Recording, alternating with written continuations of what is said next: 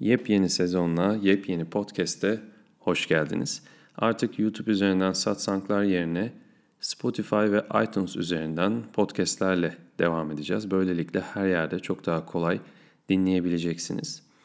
Bu podcast'te bambaşka bir gözden bakacağız. Hayatta ne oluyor? Ne yaşıyoruz? Neden yaşıyoruz ve ne yapıyoruz?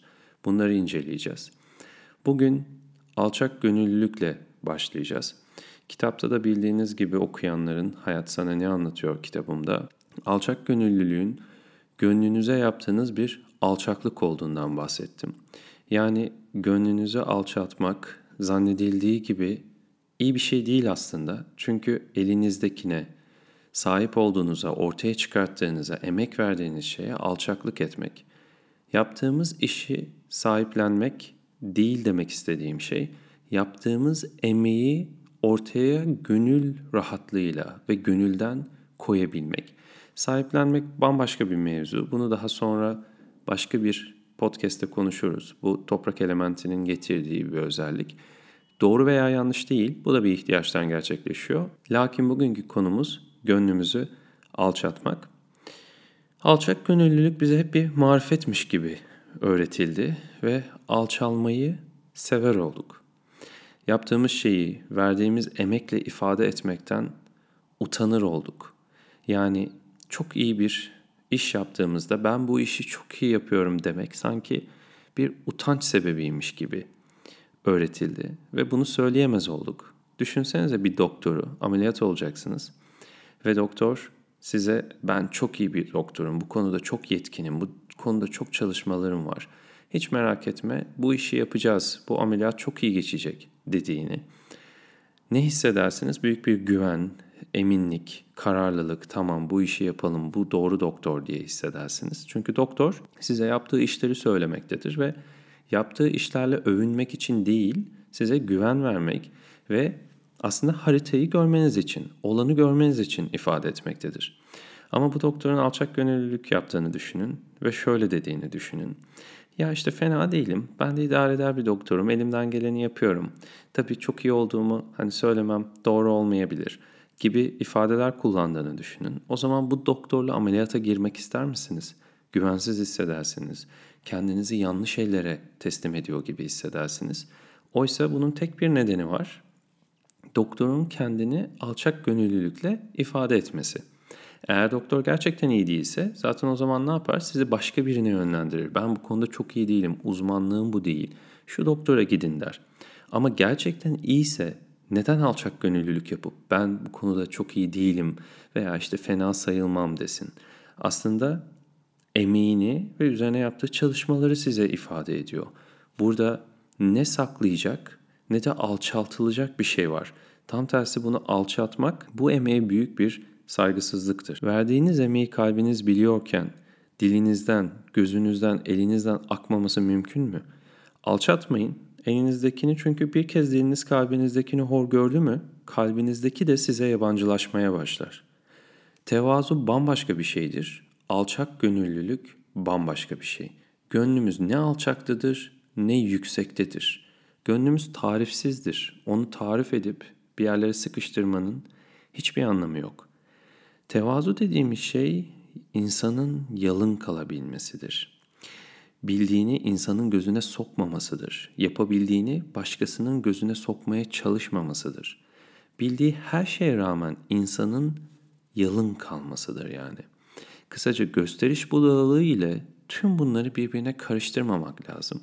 Sorun aslında bütün bu alçak gönüllülüğün insanın kafasına girdiği ve kafasına karıştırdığı yer tam burası alçak gönüllülük değil aslında üzerinde durmamız gereken şey. Gösteriş budalalığı, elimizdekini başkasının gözüne sokmaya çalışmamak.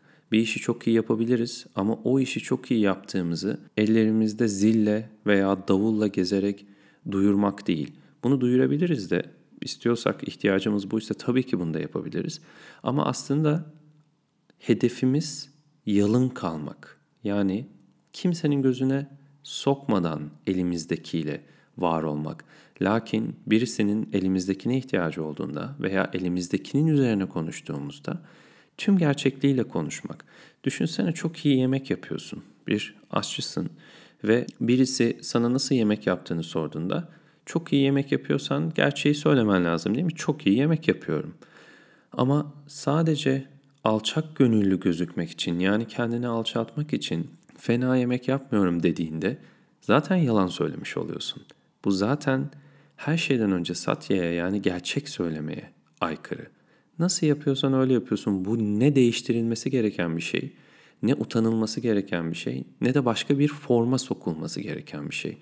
Çok fazla tabuyla, çok fazla bilgiyle ve çok fazla yönlendirmeyle var oluyoruz.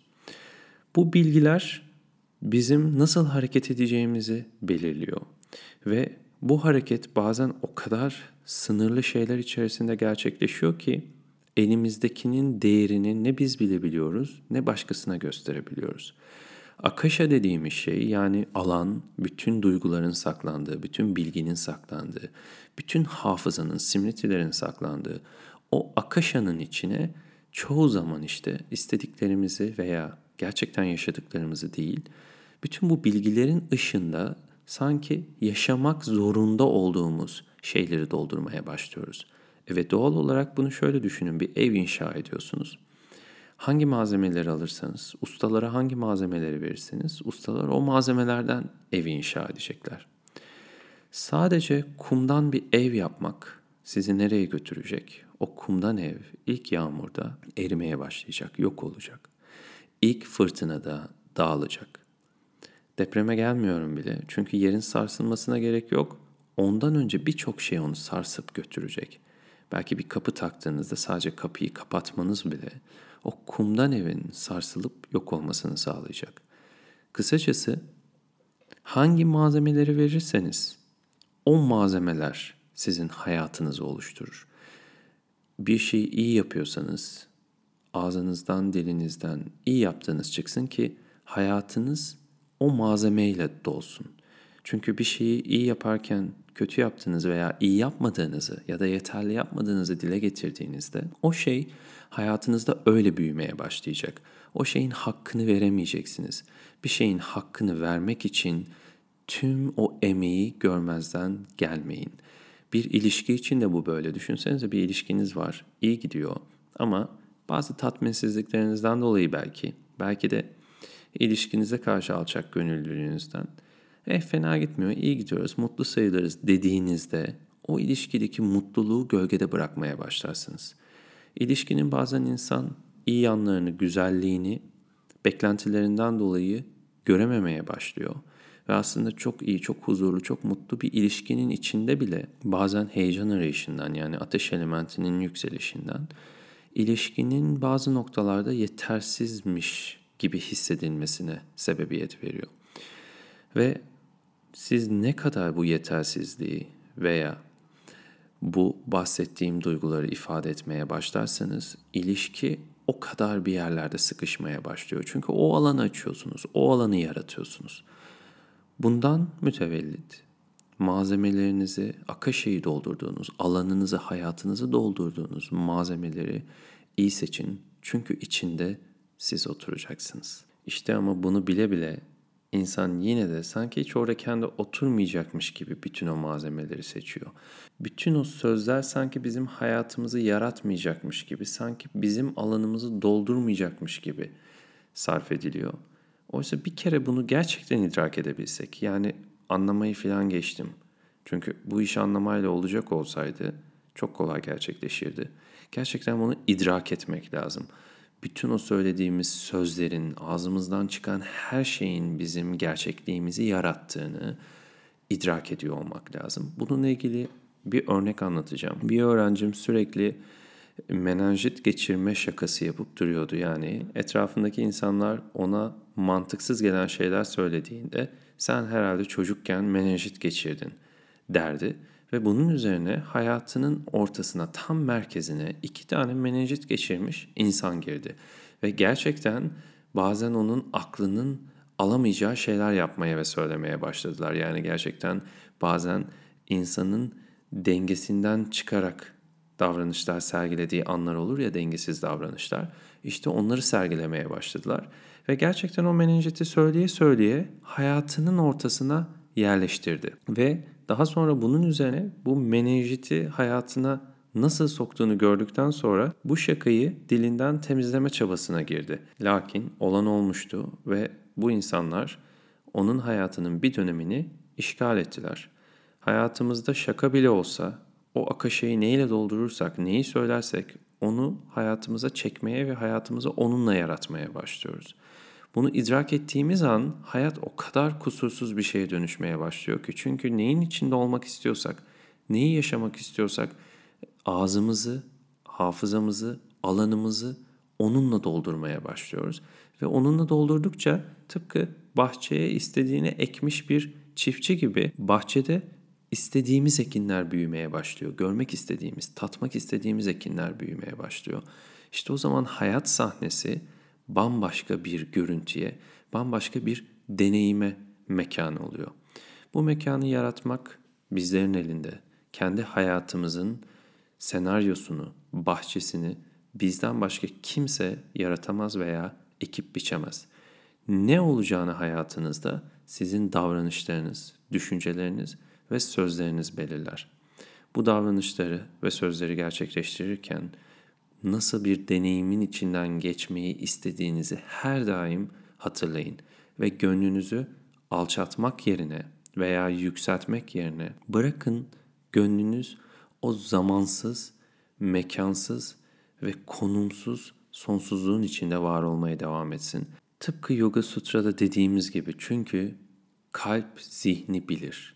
Kalp her şeyi bilir. O saf bilinçtir, idraktır ve ne onun bilmediği bir şey vardır ne de onun saflığını bozabilecek bir şey.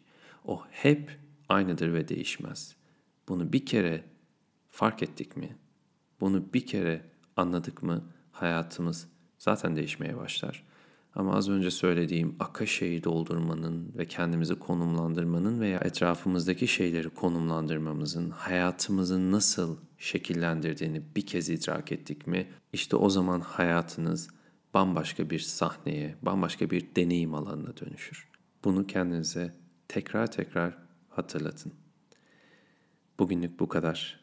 Kendinize iyi davranın. Bir dahaki podcast'te görüşmek üzere.